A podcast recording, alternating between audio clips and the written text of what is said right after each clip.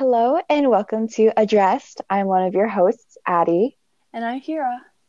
And we are extremely excited to present to you our first episode. Please listen until the very end to discover how you can support us and our causes. So, a little about ourselves first. Students for Sustainable Development is a joint youth led organization composed of students from Seoul Foreign School and Howard County Public Schools, whose main goal is to address global issues the United Nations has recognized as problems that must be resolved during its 2015 United Nations General Assembly as part of its 17 Sustainable Development Goals, or SDG. Our first project and today's topic of discussion is the Windflower Project, which is our project focused on child marriage. This addresses Global Goals 3, in ensuring the health and well being for people of all ages, 4. Inclusive quality education, 5. Gender equality and female empowerment, and 10. Reduced inequalities. Before we continue, here is a short summary of what Sustainable Development Goals are. There are a set of 17 goals aimed on creating a better future. The main focal points of these goals are, that there are the eradication of poverty and hunger, a higher degree of equality, and a more sustainable climate. So, before we move on to exploring the background behind the project, Hira, can you explain to us why SSD chose the windflower to represent this topic? Sure. The windflower symbolizes protection from evil, tying the concept of protecting young children who are forced into marriages. What is forced marriage? Forced marriage is where one or more parties, in the case of our project, children, are forced into marriage without their consent, usually by their family or community. But just to note, forced marriage does not equal arranged marriage, and a marriage that is consensual can become forced at any point in time. Also, even if it's under the guise of being arranged, if a family or community uses pressure, bribery, or trickery to convince someone to go through marriage, it qualifies as a forced marriage. Also, since children can consent, all child marriages are also forced marriages. Okay, so now we know what is or isn't a forced marriage, and we know that child marriage is a form of forced marriage. But how did child marriage even come about, and why? That's actually a really good question, Anya. Um, we'll be addressing the why later more in depth. The basic rundown is this men tend to marry later because of their responsibility of supporting the home, while women tend to marry early. This has its roots in customs, traditions, attitudes towards genders. Traditionalist views on gender roles led to the formation of patriarchal societies where things like dowries, polygamy, and social status of women all contributed to girls being seen as economic commodities that could be traded at a young age. There are also certain religious beliefs that perpetuate child marriage. For instance, the belief that girls should be chaste. In order to ensure the bride's virginity, they're married off earlier. Not to mention that there are other factors like controlling child behavior, preserving family honor, escaping poverty, strengthening relationships between families, and protecting inheritance and citizenship claims. In some regions where these attitudes can be ingrained in someone's history or culture, child marriage can sadly be common. 29, 38, 46. These are percentages of girls aged 15 to 24 who were married before they were 18 in Latin America and the Caribbean, Sub Saharan Africa, and South Asia, respectively. The percent of women aged 20 to 24 married before 15 in 2018 in Mali is 15.9%. In Nigeria, 15.7%. In Guinea, 17%. 29% of women aged 20 to 24 in Zimbabwe were married before 18. Child marriage isn't an issue exclusive to females. 22.2% of men aged 20 to 24 married before 18 in 2016 in Belize, and 19.6% did so in Suriname. It's important to con- continuously remind ourselves that we shouldn't see these statistics as mere numbers, but as individuals. In 2006 Somalia, 45.3% of women aged 20 to 24 were married before the age of 15. Don't hear 45.3%. See this as one out of two pubescent girls being married off non consensually in forced marriage. And by now, you're probably thinking, But isn't child marriage illegal? Why is it so common? How is this allowed? I think we were all thinking that, Maggie. But for now, let's separate relevant laws into two categories religious and custom, oh, and legal. There are many religions with minimum age requirements for marriage, usually around puberty, and there are some religions that don't, or some that have language that can be way misconstrued to allow child marriage. Um, there has been some dispute around the fact that physical maturity is too variable for legislation to actually determine a marriageable age, but as non-experts, let's not dive too far into that, shall we? Moving on from Ryan, 158 countries have a legal marriageable age of 18, but this is hardly enforced due to tradition and custom. In some places, this age can be lowered if the marriage is happening with parental consent. Take Zambia, for example.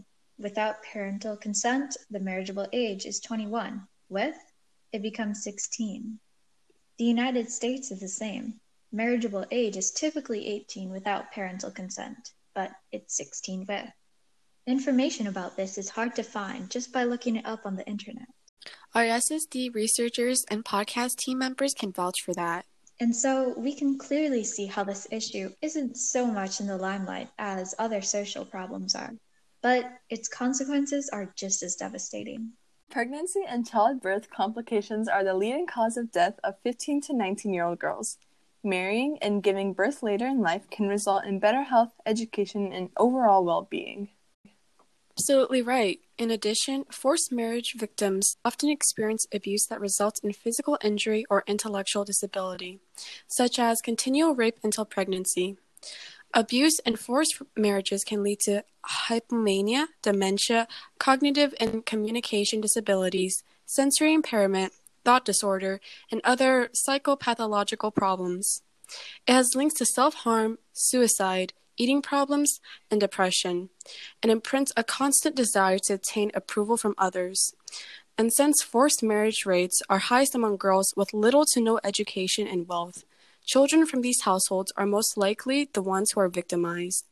The United Nations has outlined targets to aid this issue, reducing maternal mortality, providing equal opportunities for education, abolishing harmful practices, and promoting proper laws and actions among them. It's imperative that child marriage is addressed. It affects the futures of millions of young children around the world. Kira is right. The issue behind child marriages is a global issue. Currently, there are 142 million girls who will marry before the age of 18 within this decade. This number stems from factors like poverty, cultural norms uh, that contribute to the widespread subject of child marriages. That's a really big number. Um, why do you think impoverished families are a factor in this decision making? Child marriages result from lack of resources to provide for girls in the family. More often than not, girls are aborted or left behind. Like you just mentioned, the patriarchist ideas of traditional roles and marriage contribute to the idea of economic goods. Girls in child marriages can bring financial relief to their family in the following ways. For one, bride prices rise if brides are younger because they have more time to dedicate themselves to the groom's family. Two, dowries, which is money given to the husband's family in marriage, are lowered. And three, emphasis on family relations. Many people in Africa believe that family relations are more important than country identity. Additionally, elders and parents play like a big role in selecting spouses and new brides are brought into families for domestic help. Which sounds understandable according to the Council of Foreign Relations. Poorer households in developing countries are more likely to marry off girls before age 18, recorded at 54%, whereas the richest population is recorded at 16%. So, wealth and status does heavily influence the increased rate of child marriages in impoverished regions. That's right, but economic status is not the only authoritative motive in forced child marriages. Culture also becomes a crucial influence because of the role women and men are expected to perform. Ideas of chastity lead to early marriage and genital mutilation in Northeast Africa and the Middle East to prevent sexual assault and promote virginity. It's truly unfortunate for girls who are forced into this situation. The question is are there also some sort of repercussions that young boys face in child marriages? I'm glad you asked. The societal impacts of child marriages impact both partners. In early marriages, boys under 18 have the responsibility of early fatherhood that exert economic pressure onto their household, which in turn limits education and career development. This also similarly impacts girls in forced marriages, with the additional mental abuse, rape, and low self esteem that can lead to increased suicides among young girls trapped in their situation. The current pandemic disproportionately affects poorer people. Without a financial safety net, the negative effects of COVID 19 become more amplified. What exactly do you mean by that? Well, let's take a few negative effects of COVID 19 to use as an example um, food shortage, medical support shortage, and job insecurity. All three of these negative effects can be overcome with enough financial support, be it from your own savings account, your government, or a charity organization. However, without a bit of extra money to help, feeding a family becomes more difficult, taking care of medical issues becomes more expensive, and the risk of losing a job puts a great deal of stress on families. Okay, I understand. How COVID 19 disproportionately affects the poor, but I thought we were talking about forced marriage, not income insecurity. Yes, intuitively, these, the negative effects of COVID 19 and forced marriage, don't seem to have anything in common. But according to the 2020 Global Girlhood Report, COVID is projected to increase child marriage cases by 2.5 million over the course of the next five years. Oh my god, that's a lot of people, but I still don't see the connection between these effects and forced marriage.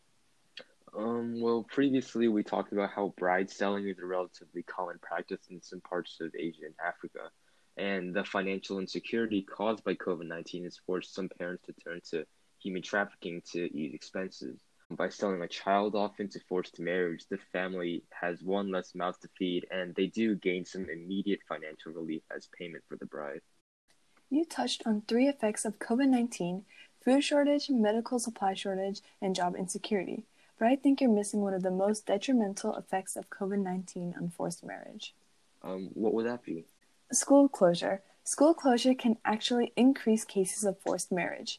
Education and forced marriage are closely linked, Education helps prevent forced marriage, and conversely, a lack of education can be a catalyst to forced marriages. With school closing, many girls lose this vital safeguard against forced marriages. Having an education can act as a barrier to forced marriages. Girls who have had no education are three times more likely to marry before or by 18. This could be prevented by giving them an education so children can make decisions themselves and recognize their rights and abilities and what they can do if they're put in this situation.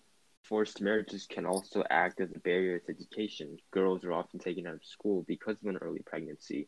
And even if they would want to go back to school after they've given birth, it's very difficult because there's a lot to do and a lot to catch up on. The young mother has to manage taking care of her child and also maintain her education. Um, often these young children will forego their education in order to be a full time parent.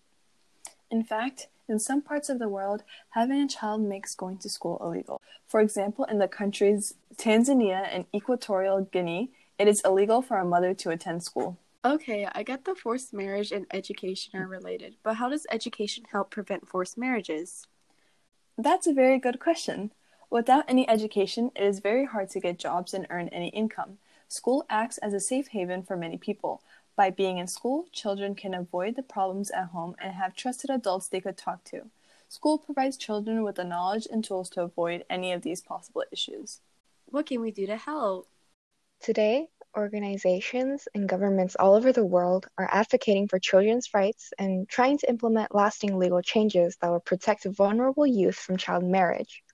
However, it's important to note that individuals play a key role in advocacy as well. It's imperative that you educate yourself. You can check out our website, sdgstudents20.wixsite.com, for more information about the Windflower Project. We have additional information and a collection of reliable sources. By mid February, we will be selling Windflower pin badges that you can buy and wear to show your support for this issue. You can also donate to our upcoming GoFundMe. All proceeds will be going to Oxfam and Good Neighbor, two Korea based charities whose goals are to provide support in the form of water, food, nursing, and education. Thank you for listening to Students for Sustainable Development podcast addressed. We were your hosts, Addie. Kira. Maggie. Anya. And Ryan. Make sure to follow our Instagram, Students for SD, for updates on future projects. We are SSD for a better and more sustainable future.